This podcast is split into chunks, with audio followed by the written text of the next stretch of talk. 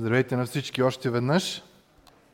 Ще ви помоля да отворите библиите си на книгата Съди, глава 17.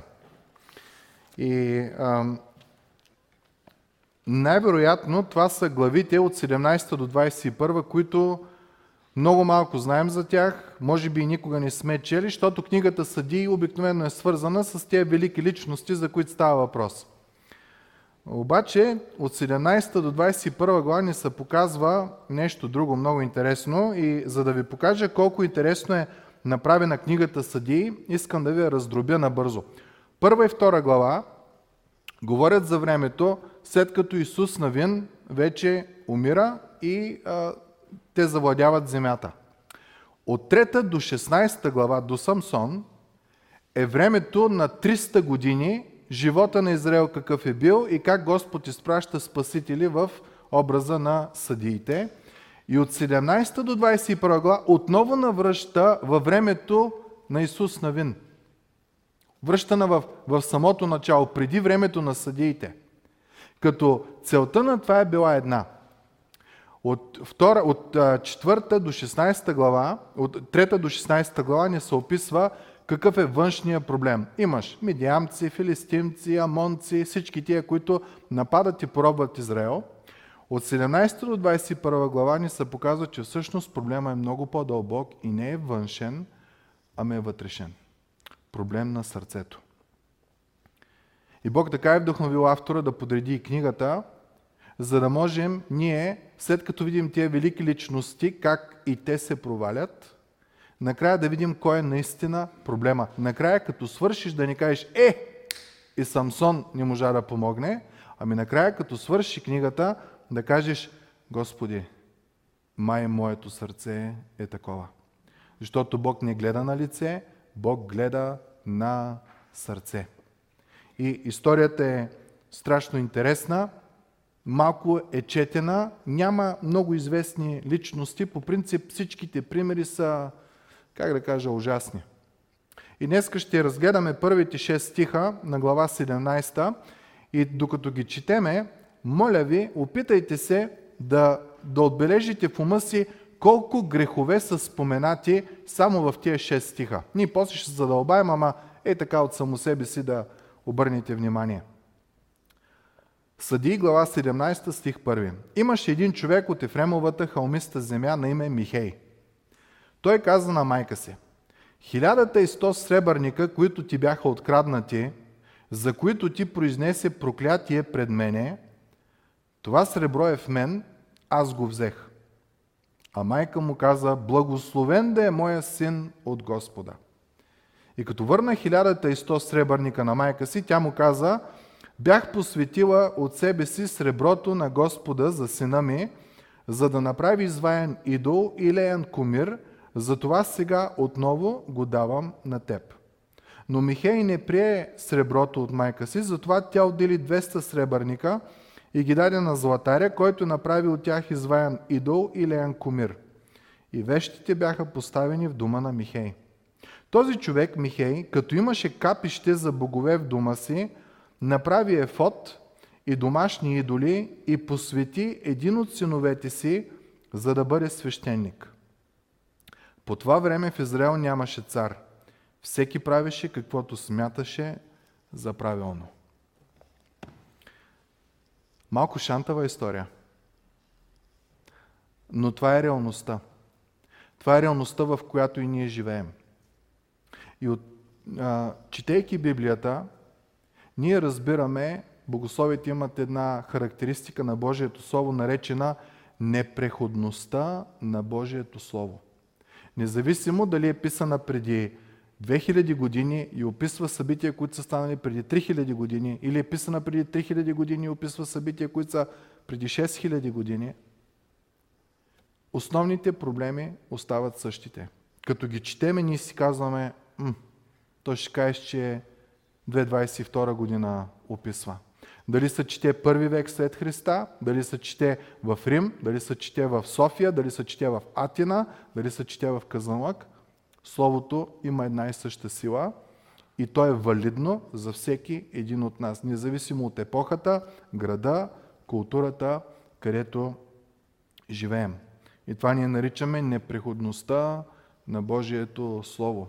Вие си спомните в началото, като започнахме да изучаваме съдии, имаше един стих, който продължава да не бъде като мото на тази книга. Всяка твар е като трева и славата й като цвят на трева. Тревата изсъхва, цветът ти окапва, но Божието Слово трае до века и това е Словото, което ви е благовестено. Така че ние имаме нещо в нашите си ръце, в Библиите, вече и на телефоните, което е непреходно. Няма да има култура, която да каже това не е валидно. 3000 години преди нас е писано и сега го четеме, все едно говори за нашите неща в а, живота. Нека да разгледаме текста. Стих 17 ни казва, имаш един човек от Ефремовата халмиста земя на име Михей. Това не е пророк Михей, да не се объркаме. Две неща знаем за този човек от този стих. Първото е, че той е от племето на Ефрем. Ефрем, ако си спомнете, по времето, когато изследвахме Гидеон, беше най-голямото племе, най-многобройното племе и следователно най-еродираните, най-умните, най-красивите, най-големите бойци и всички тия работи. Друго, което знаем за Ефрем, той беше малкият син на Йосиф. Спомняте ли си Йосиф кой е? Да, на Яков сина. А, значи Йосиф беше най-възлюбения син, а пък Ефрем е най-възлюбения син на най-възлюбения син. Един вид, той човек идва от род, който е възлюбен. Още от, от дядо си, баща си и а, нали, а, до днешно време. Името му е също много хубаво. Михей, което означава Господ, а, кой е като Бог. Господ е Бог, но по, по-правилно е кой е като Бог. И такъв човек с такова име, от такъв род, с такава богата история, говорим за Йосиф, говорим за Яков, говорим за Авраам, за Исак, за всичките тези, как мислите ще му бъде живота?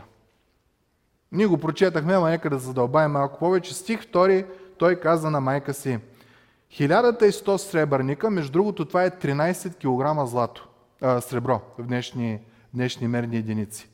1100 сребърника, които ти бяха откраднати, за които ти произнесе проклятие пред мене, това сребро е в мен, аз го взех. А майка му му каза, благословен да е моя син от Господа. Вече почваме да виждаме, че това семейство е малко сбъркано. Нещо, нещата не са наред. Нищо, че името му е кой е като Бог, нищо, че произлиза от такъв знатен род, от такова племе, което има такава гордост в себе си. Оказва се, че в това семейство има кражба. Сина краде от майка си. И сумата хич не е малка. В днешни пари е 17 000 лева. Буквално грубо едногодишна заплата на нали, средностатистическа заплата в а, България.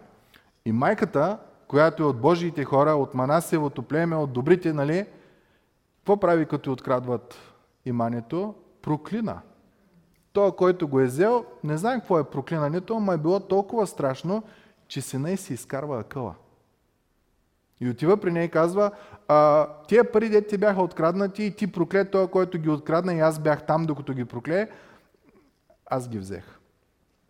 Реакцията на майката каква е? Още по-объркана. Благословен да е моя син от Господа. Браво, синко! Лъжец си, крадец си, ама си честен поне. Синко, ти си голяма работа, въпреки проклетия, добре, че е проклетията да си признаеш греха, Бог да те благослови. Това е, което казва мама. И тук разбираме нещо интересно, че сина го е страх повече от мама, отколкото от Божият закон. Той не следва какво казва Библията да не крадеш, ми той го е страх от проклетията на мама. Стих трети. И като върна хилядата и сто сребърника на майка си, тя му каза, бях посветила от себе си среброто на Господа за сина ми, за да направи изваян идол и леян комир. Затова сега отново го давам на тебе. Майката казва, нищо, че си откраднал, няма да те наказвам. Ти беше честен. Всичките 13 кг сребро, което аз бях събрала, аз щях да ги даря, ти да си направиш идол и комир. Тук говорим за хора, на които им е дадена заповед да нямаш и дори да не си правиш комири. Обърнете внимание в каква страст вървят тези двамата.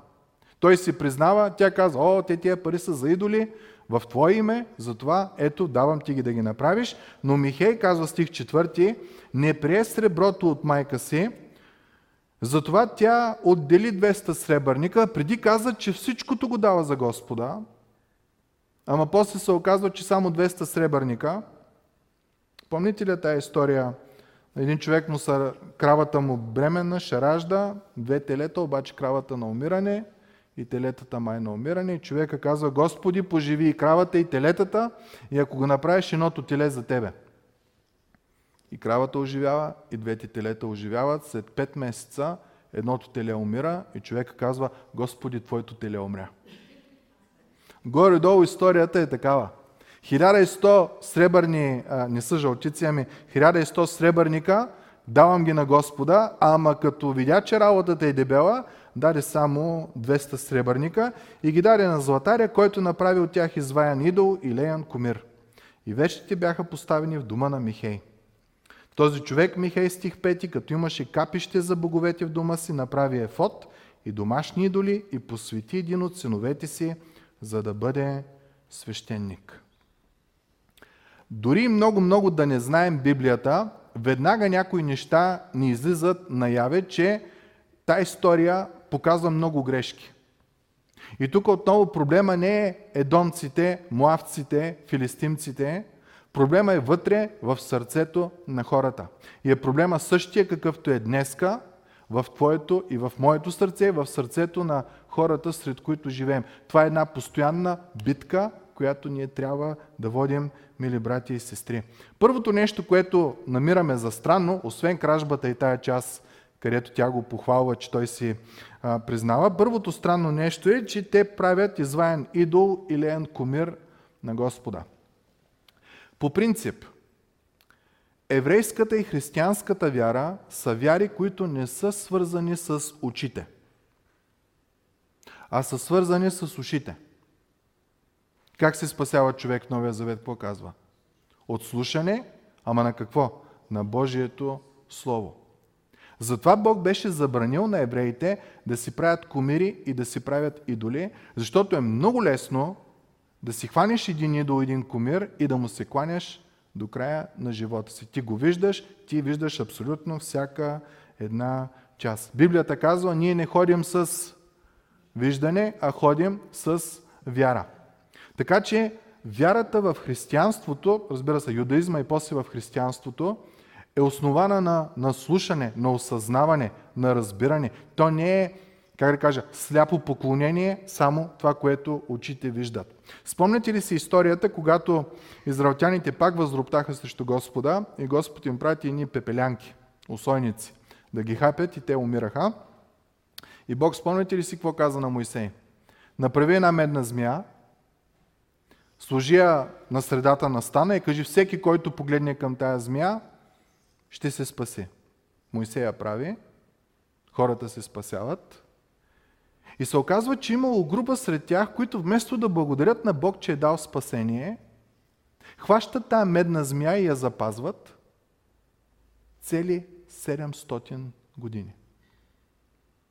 Когато във времето на цар Езекия, който прави една от най-невероятните реформи, да се върне целият народ обратно към Господа, разбират, че тая змия те се я пазили и те си и се покланяли.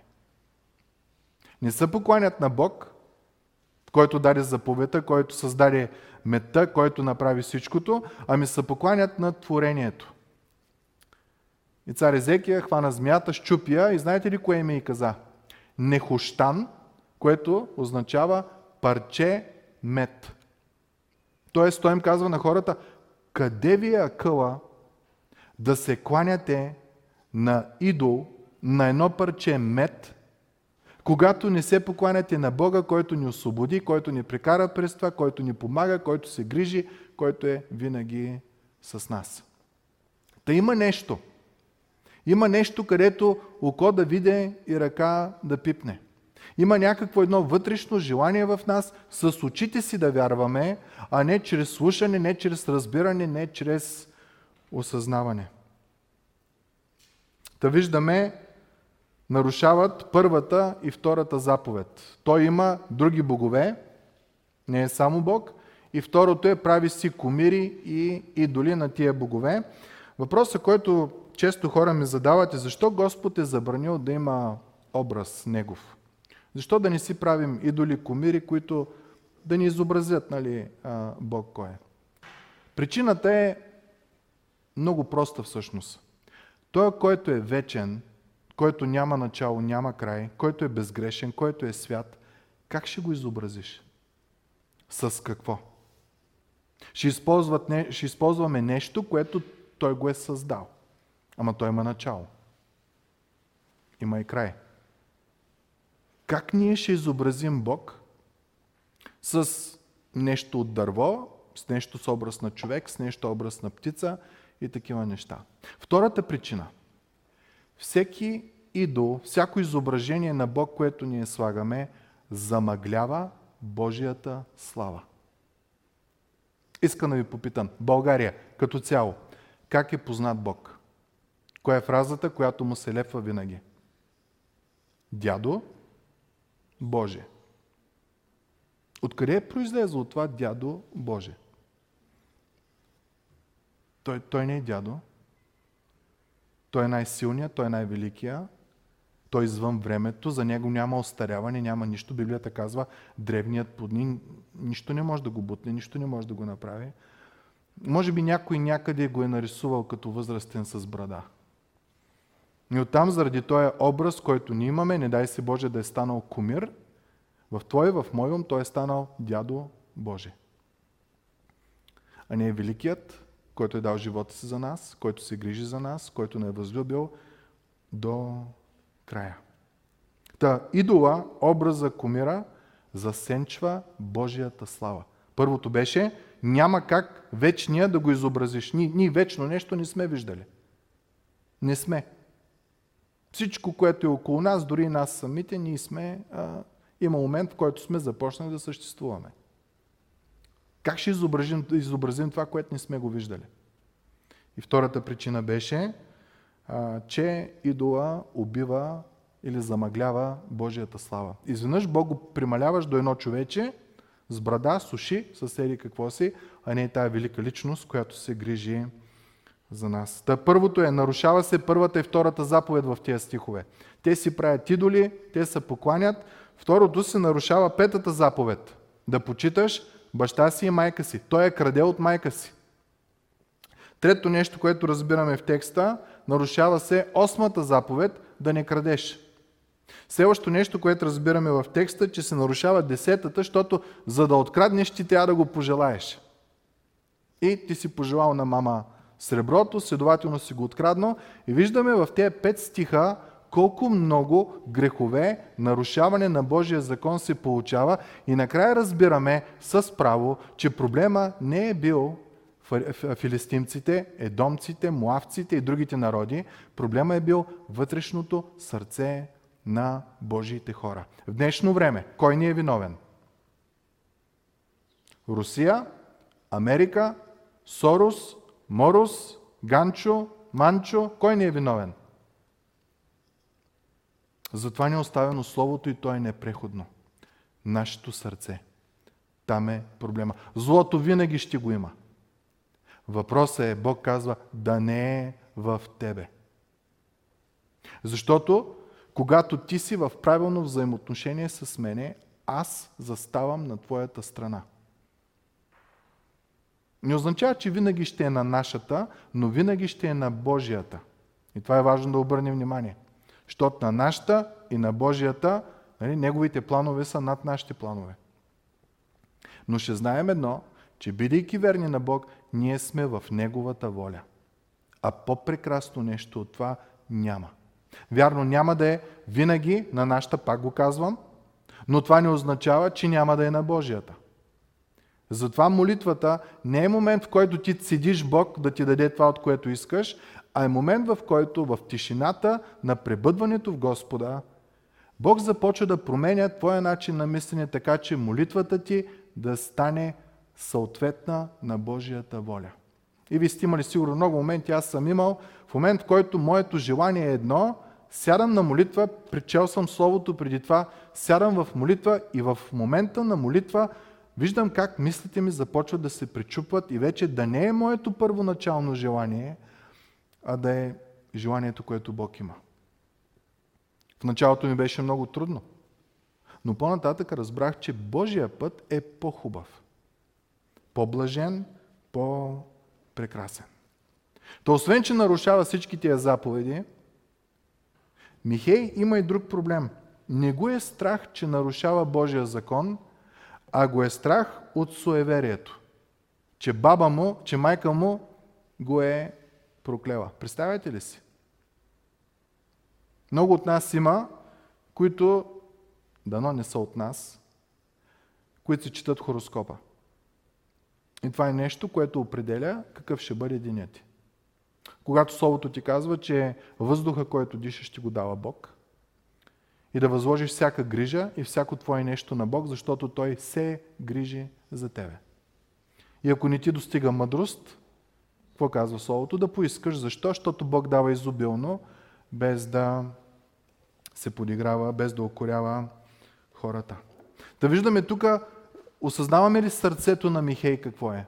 Той няма проблем да наруши Божията заповед. Да открадне, да пожелае, да се направи идоли кумири, да се покланя на други богове, да не, да не почита баща си и майка си. Той няма никакъв проблем с тия работи. Това, което му изкарва акъла, е, че мама го проклина този, който открадва парите, следователно проклина и него. Да виждаме, приоритетите на този човек са обърнати коренно наопаки.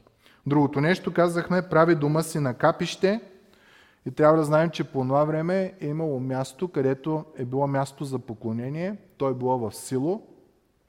Там е била а, скинята, там е бил шатър за срещане и това е било единственото място, където Бог казва, тук ще идвате да ми се кланяте. Обаче Михей си казва, а, ма що да бия път до там? Аз и тук вкъщи мога да си направя. И вижте как този човек започва да си прави своя религия. Първо строи си капище. Образно казано, това е, как да кажа, като параклис днешно време, само че не е в негативната му а, част. Има църква, ама ти си имаш църквичка в, в твоя двор, в твоята а, къща. Второто нещо, което той прави, прави сина си свещеник. Обърнахте ли внимание? А от кое племе са те обаче? Манасия. Кое беше племето, което Бог изрично беше казал само от него да са свещениците? Леви. Левит, да. Обръщи ли внимание колко той човек тръгва да следва сърцето си и въобще не го еня за, за Господа? Дори Библията, между другото, казва, че свещеника по това време е имал специален парфюм. Това е изход 30 глава с който се освещава целият храм, всичките святи а, съдове и неща. И накрая с това същото миро се освещава Арон и синовете му и, нали, разбира се, всичките, които служат в, в храма. Та дори по миризмата на този човек ти можеш да кажеш, това е Божий човек. Това е човекът, който ще ми говори Божиите истини. И Бог казва, ако някой друг вземе това миро, заради благоуханието му и почне да се, да се парфюмира с него, който не е левит, Бог казва той да бъде убит. Защо? Защото може да подлъжеш хората. Аз мириша, нали образно казано, като свещеника, затова ела и ме следва и мене в моя си път. И това беше начина по който Господ казваше, тия хора са отделени и в миризмата са отделени и който тръгне да се прави на един от тия хора, да бъде умъртвен. Освен, че прави сина си свещеник, Словото ни казва, че му прави и ефот. Искам да ви покажа едни снимки на, на ефот. Това е религиозната дреха, върхната дреха на свещеника, може да я видите. И най-важната част е ето тази плоча, върху която са 12 скъпоценни камъка с имената на 12-те племена. Един вид, те са близо до сърцето на свещеника. И важните неща, които са в тази история, е, че на ефода има тук два камъка, Урим и Турим. ако сте обръщали внимание, докато сте чели Словото. И те ни казват, че чрез тия камъни свещеника е определял Божията воля каква е. Та когато казват, че татко направи, направи сина си свещеник и му уши ефот, цялата религиозна дреха, това означава, че той няма нужда да се моли на Бог, той си има частен свещеник, който ще му казва какво да прави. И тук ние знаем, че към момента няма никакво поклонение към истинския Бог. Следователно, какво ще му казва сина? Като Божия воля. Това, което татко иска да чуе. Нали така? Обръщи ли внимание до каква степен е разделено сърцето на Божия народ? Та проблема отново не са филистимците, не са муавците, не са амонците, не са другите. Проблемът на Израел е бил вътрешен в тяхното собствено сърце. Та този човек няма нужда от Бог. Нищо, че е Божий човек, от Божия род, Божия народ. Той си има идоли, има си финанси, там мама има 1100 жълтици, ако си спомняте. Има си свещеник, който си има свещеническа одежда, който може с тия два камъка Орим и Торим да му казва каква е Божията воля в живота си. Да виждаме, до този момент има морален грях. Има битов грях, има пожелание, има идолопоклонство, има кражба, има неправилно религиозно поведение. И някой от нас сигурно ще си каже, е как стана така? В Исаия има един невероятен стих за Иерусалим. Той отново говори как Божия народ, вместо да прославя Бог, е тръгнал по други богове. И стиха, който казва е как святия град стана блудница. Как този, който трябваше да е светлина, трябваше да е мястото за поклонение, трябваше да показва на хората кой е истинския, кой е великия, кой е чудния Бог. Изведнъж той тръгна да следва всеки друг Бог, освен единия истинен Бог. Въпросът, който може да се зададем тук е същия. Как така Михей, с такова богато минало на неговия род или племето, от което той произлиза, любимия син на Яков, и той е от рода на любимия син на любимия син, най-голямото племе, най-великото племе, най-родираното племе, най-развитото племе, да стигне до такъв опадък. Може да предположим две неща. Първото е, че той нарочно го прави. Той си казва, аз имам друго разбиране за Бог и това е то, там в Сило Куица, в, а, където е място за поклонение на Бог, да си гледат работата. Второто е от незнание. Вие виждали сте хора от незнание да правят огромни глупости? Аз съм виждал. Не го прави на пук. Първоначално може да ти изглежда, че на пук го прави, но всъщност човека наистина идея си няма какво прави и защо го прави. И отговора, който ни дава самия текст, защо Михей, майка му, сина му, целият му дом отива в това идолопоклонство, в това нарушаване на пет поне от десете Божи заповеди, от това поклонение на други богове и тия неща, като всяка една от тия а, грешки, които той прави, заслужават смърт, не се обобщава с един стих, шести. Нека да го прочетем. По това време в Израил нямаше цар. Нямаше някой, който да определя кое е правилно и кое да е неправилно. Всеки правеше каквото смяташе за правилно. Тая фраза се споменава три пъти в тая книга. Проблема не бяха отново филистимците, не бяха амонците, муавците, не бяха външните хора. Проблема беше вътре в сърцето на Божиите хора. Днес, мили братко и сестро, възможно ли е проблемът ти да не е близките, роднините, които ние наричаме врагове?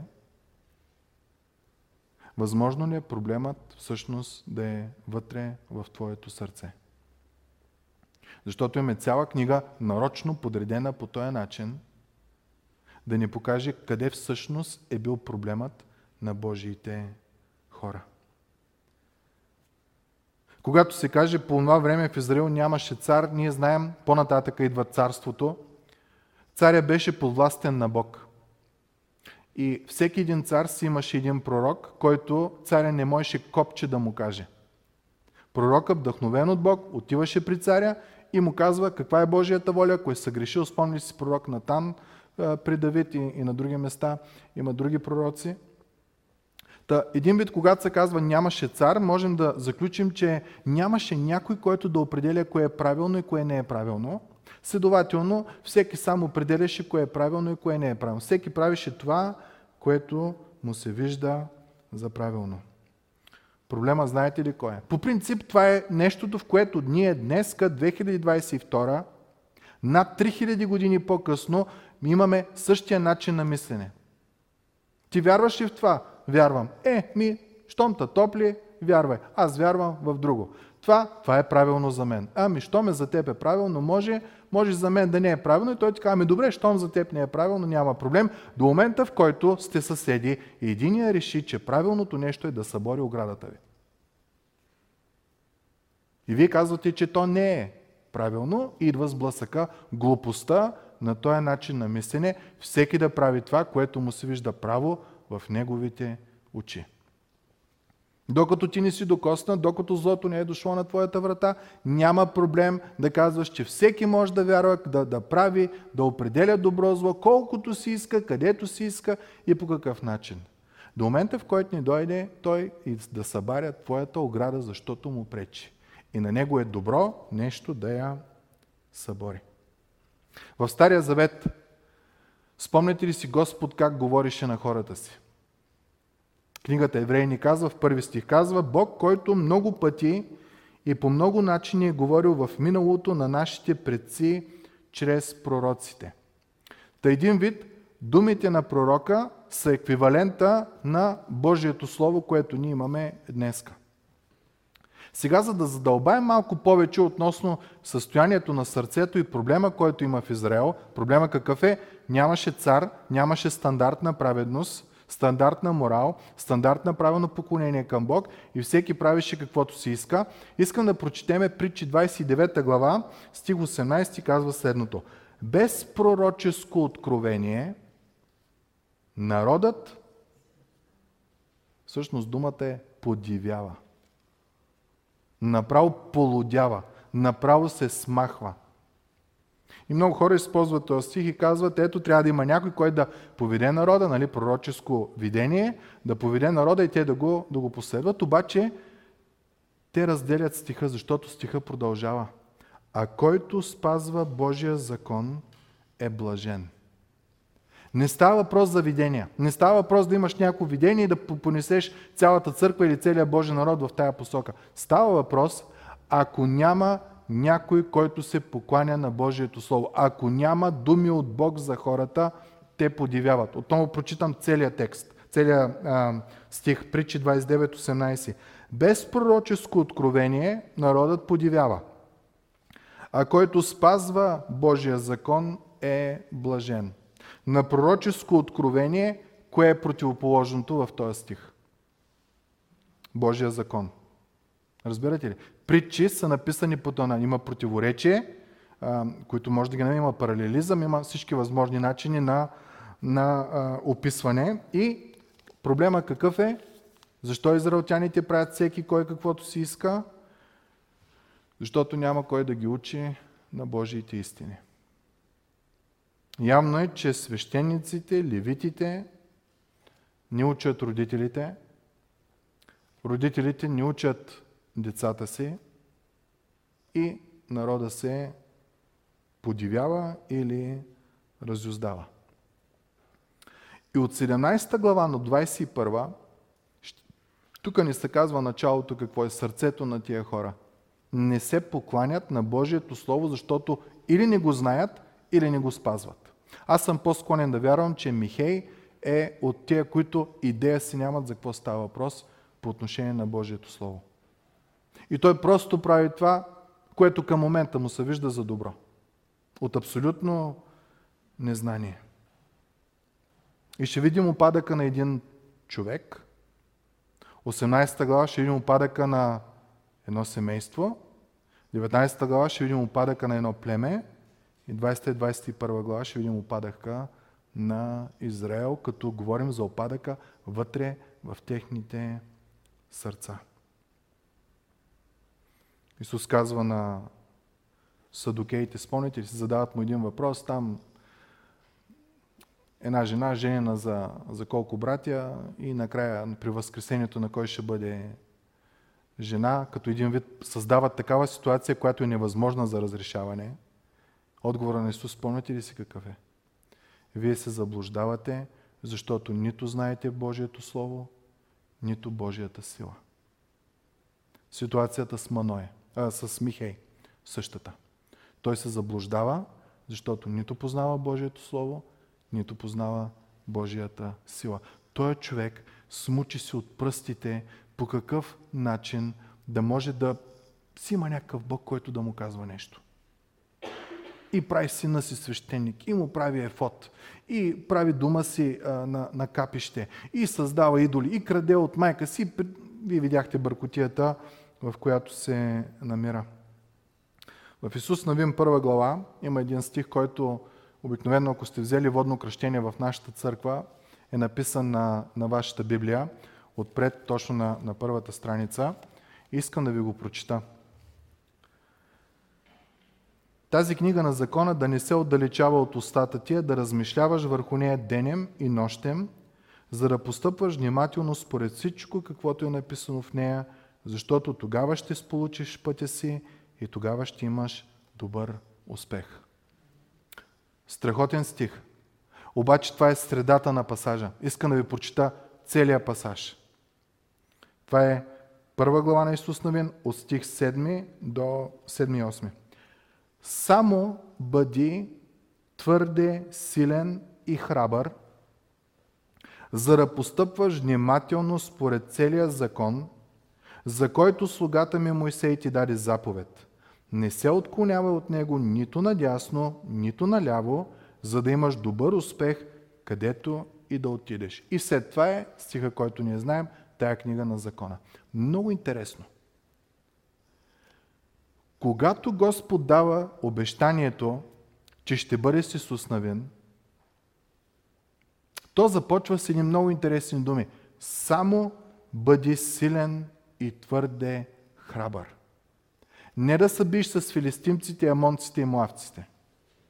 Затова нямаш нужда от сила, аз Господ съм с тебе. И да са по-многобройни, аз ще ги смачкам. Къде трябваше да отиде силата и храбростта на Исус Навин? Да постъпва внимателно според целия закон. Да постъпва внимателно според Словото. Искам да ви попитам, мили братя и сестри, тук има след нас някои, които дигат тежести и такива работи, ходят на тренировки и такива неща. Вие силен и храбър ли сте по отношение да живеете Божието Слово?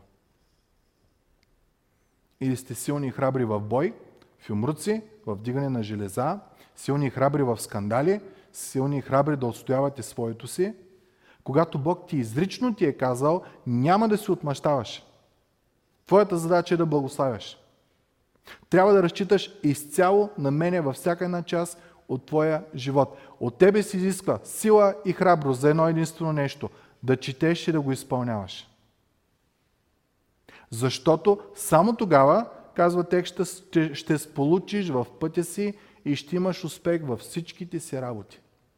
Обръщи ли внимание как света около нас ни обърква, къде да сме силни, къде да сме храбри и уж сме силни и храбри, обаче все нещо липсва, все, все нещо не е наред в нашия живот. Защо? Защото Словото изрично ти казва, твоята сила, твоята смелост трябва да бъде в това да отстояваш принципите на Божието Слово. Защото Божиите очи тичат по целия свят, за да видят кой е този, чието сърце е съвършенно разположено към Него, за да се покаже Той силен и мощен в живота. Силата ни идва от Тебе, мощта ни идва от Тебе, тя идва от Бог, който е с Тебе. Условието, което Бог изисква от Тебе е да си силен и твърде храбър, това означава смел, не само мускули, ами и смелост. Защото някой път, ще видим следващата история, може да се свиеш от хорското напрежение. Света около тебе може изведнъж да те смачка заради вярата, която имаш и ти да се свиеш и Бог казва, ако искаш да успееш, трябва да си силен и твърде храбър, за да постъпваш по начина, по който Словото казва. Защо Бог казва силен и храбър? Изкушението е огромно, мили брати и сестри. Вие го виждате. Няма ситуация в живота ни, където гнева ни да не е провокиран, желанието да е на нашата не е провокирано, желанието да отстояваме нашите права да не е провокирано, без дори да се замисляме каква е Божията воля относно тези неща. Има ли сте такъв момент? Моите права, моите права, моите права. А Бог питал ли се го? Каква е Неговата воля? Защото Словото казва, че понякога Божията воля е да допусне някаква болест, някаква трудност, някакво отеснение, нещо в твоя живот, за да може да ти направи по-силен, за да може да ти направи по-уверен, за да може да ти направи силен и храбър. Ти имаш ли сила и храброст, когато дойде трудното, да отстояваш принципите на Божието Слово? Това е важното. Защото ако нямаш Божието Слово, където няма пророческо видение, народа подивява. Мили братко и сестро, подивял ли си по всичко друго, което не е Бог? Сатана изкарва ли ти акъла? Сатана създава ли в тебе една несигурност, че твоите права не са защитени?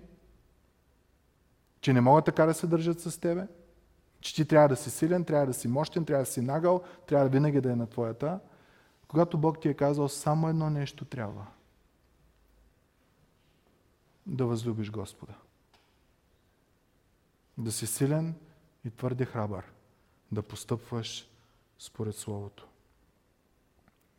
Защото знаете ли, когато няма Божие Слово, когато не обръщаш внимание на Божието Слово, когато е само на твоите страсти, един мъж, който системно бие жена си, няма никаква причина да спре да я бие. В неговите очи това е правилното нещо. Когато няма стандарта на Божието Слово, на един управник, на един бизнесмен, той няма никаква причина да спре да краде, да спре да лъже и да спре да манипулира или да създава трудности на а, подчинените си. Защо? Защото в неговите очи това е добро. Ако няма Божие Слово, ако няма стандарта на Божието Слово, няма никаква причина един педофил да спре да преследва едно дете. Защо? Защото в неговите очи това е добро. Това е любов. Разбирате ли за какво става въпрос? Затова Словото каза, където няма пророческо видение, където няма Слово от Господа, народа подивява, полудява. И не го виждаме в домовете си, виждаме го в културата, в която живеем. Огромно благословение, че имаме Божието Слово. Това е нещо наистина невероятно. Затова във всяка църква призива винаги е чети Словото, размишлявай върху Словото, изпълнявай Словото, моли се, пребъдвай в Господа, защото Той ще оправя пътеките ти. Какво трябва да направиш ти? Да предадеш пътя си на Господа. Но това за да стане, трябва да приемеш, че има Божие Слово, което е за тебе и то е вярно и ти можеш да го приложиш в живота си. Всеки път, когато Израел постъпваше грешно и се отделяше от Бог, знаете ли кое беше първото, което им се случваше? Господ спираше да говори. Не беше толкова, че идва суша, че идват войни, че идват нападатели и такива работи. Идва момент, в който Господ се оттегля, спира да говори и хората подивяват, защото няма Божие Слово и почват да правят неща, които те си измислят. Много примери има в Словото, ще ви дам само два. Първо царе, трета глава казва, в унези дни на Или, спомните си свещеника, двамата му сина, които блудстваха с хората, които идваха да се покланят в Божия, в Божия в палатката за срещане. А в унези дни на Или слово от Господа беше рядкост и нямаше явно видение. А Или свещеник, двамата му сина свещеници, обаче Господ не иска да говори чрез тях. Защо? Защото те са много зли. Ето и да дни, казва Господ чрез пророк Амос 8 глава, когато ще пратя глад на земята. Не глад за хляб, нито жажда за вода, а за слушане на думите Господни. В даден момент ти и аз ще осъзнаем, че сме подивели. Че света около нас е подивял. И поради Божиите милости, когато спреме и се осъзнаем, Господ ще вложи в нас причината, коя е, че ние не следваме Неговото Слово. И тогава ще дойдат изцелителни времена, като се покаем и започнем да го следваме. Това е част от Божията милост. Та, ужасно нещо е народ, който нито чете, нито се води по Божието Слово. Той подивява. Той прави абсолютно всякакви възможни неща. Всеки иска да прави това, което е правилно в неговите очи. Тълкованието на това е всеки иска да бъде като Бог. И накрая, цялата култура в това време и културата в нашето време се събира в една дума – свобода. Но не дисциплина. Няма дисциплина на Словото, няма дисциплина на четене, на молитва, дисциплина на търсене на Господа, няма дисциплината, има я свободата. Аз съм свободен да правя каквото си искам и виждаме тук Михей в духа на времето си, той си направи цяла религия, никакъв страх нямаше от Божието Слово, имаше единствено страх от мама, понеже произнесе една проклетия. Защо този текст е тук, мили брати и сестри? Може би да ни напомня на няколко неща. Дали ние сме като Михей? Дали ние сме собствени разбирания и въобще на еня, дали се основават на Божието Слово? И дали накрая се окаже, че ни подивяваме? Ние като, не знам за вас, ама когато прочетах тази история, аз си казвам, той какво прави? Не знам вашата реакция каква беше, когато я прочетахме за първи път днеска. Голяма бъркотия. Подивява и той, и майка му, и сина му, и ще видим следващия път, подивяването продължава. Нека се зададем няколко въпроса и с това ще приключим. Кой е Бог за вас? Каква е неговата роля в живота ви? Той господар ли ви е? или е Бог. Защото Библията казва, блажен оня народ, чийто господар е Бог, чийто Господ е Бог. Думата Господ и Господар са взаимно заменяеми. Кой господаря в твоя живот? Бог ли е? Какво е Божието Слово за тебе? Това е много важен въпрос. Защото където няма Божие Слово, пророческо видение, хората подивяват. Ти имаш в у вас Божието Слово или имаш една от многото религиозно-духовни книги. И зависимост от това какъв отговор даваш, или ще подивееш, или ще си силен и храбър и Господ казва, аз ще бъда с тебе във всяка една част от живота ти. Когато дойде време за вземане на решения, кое ни води? Нашата плът, т.е. моите права са нарушени? Или, Господи, какво искаш да ме научиш в тази ситуация? Много важен въпрос. Защото някой път ние се изнизваме от моментите, в които Господ иска да ни научи на невероятно големи, хубави житейски уроци, но ние усещаме, че ножа опира до кокова в нашия ум, не питаме Бог каква е неговата боля и гледаме най-бързия начин да се изнижим от изпитанието и от трудността. Та е това, което ви ръководи, когато взимате решения? Това е въпросът. Бог за тебе амулет ли е? Нали знаете амулет? Кое е нещо за късмет, което си го носиш? Аз казах молитвата и и, и всичко е наред. Много ми е интересно, като видя футболисти или боксери или там, които са, които преди да почне матча, почва да се кръстят. А всички знаят, че живота му няма нищо общо с правда и истина.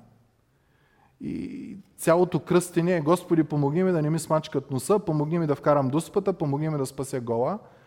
А никога не е, Господи, аз съм грешник, прости ми греховете. Бог за какво го ползваме? За амулет ли го използваме? Или Той наистина е Богът за нас? Та нека бъдат това въпросите до следващата сряда, върху които да размишляваме. Кой е Бог за нас? Господар ли ни е? И какво означава господар?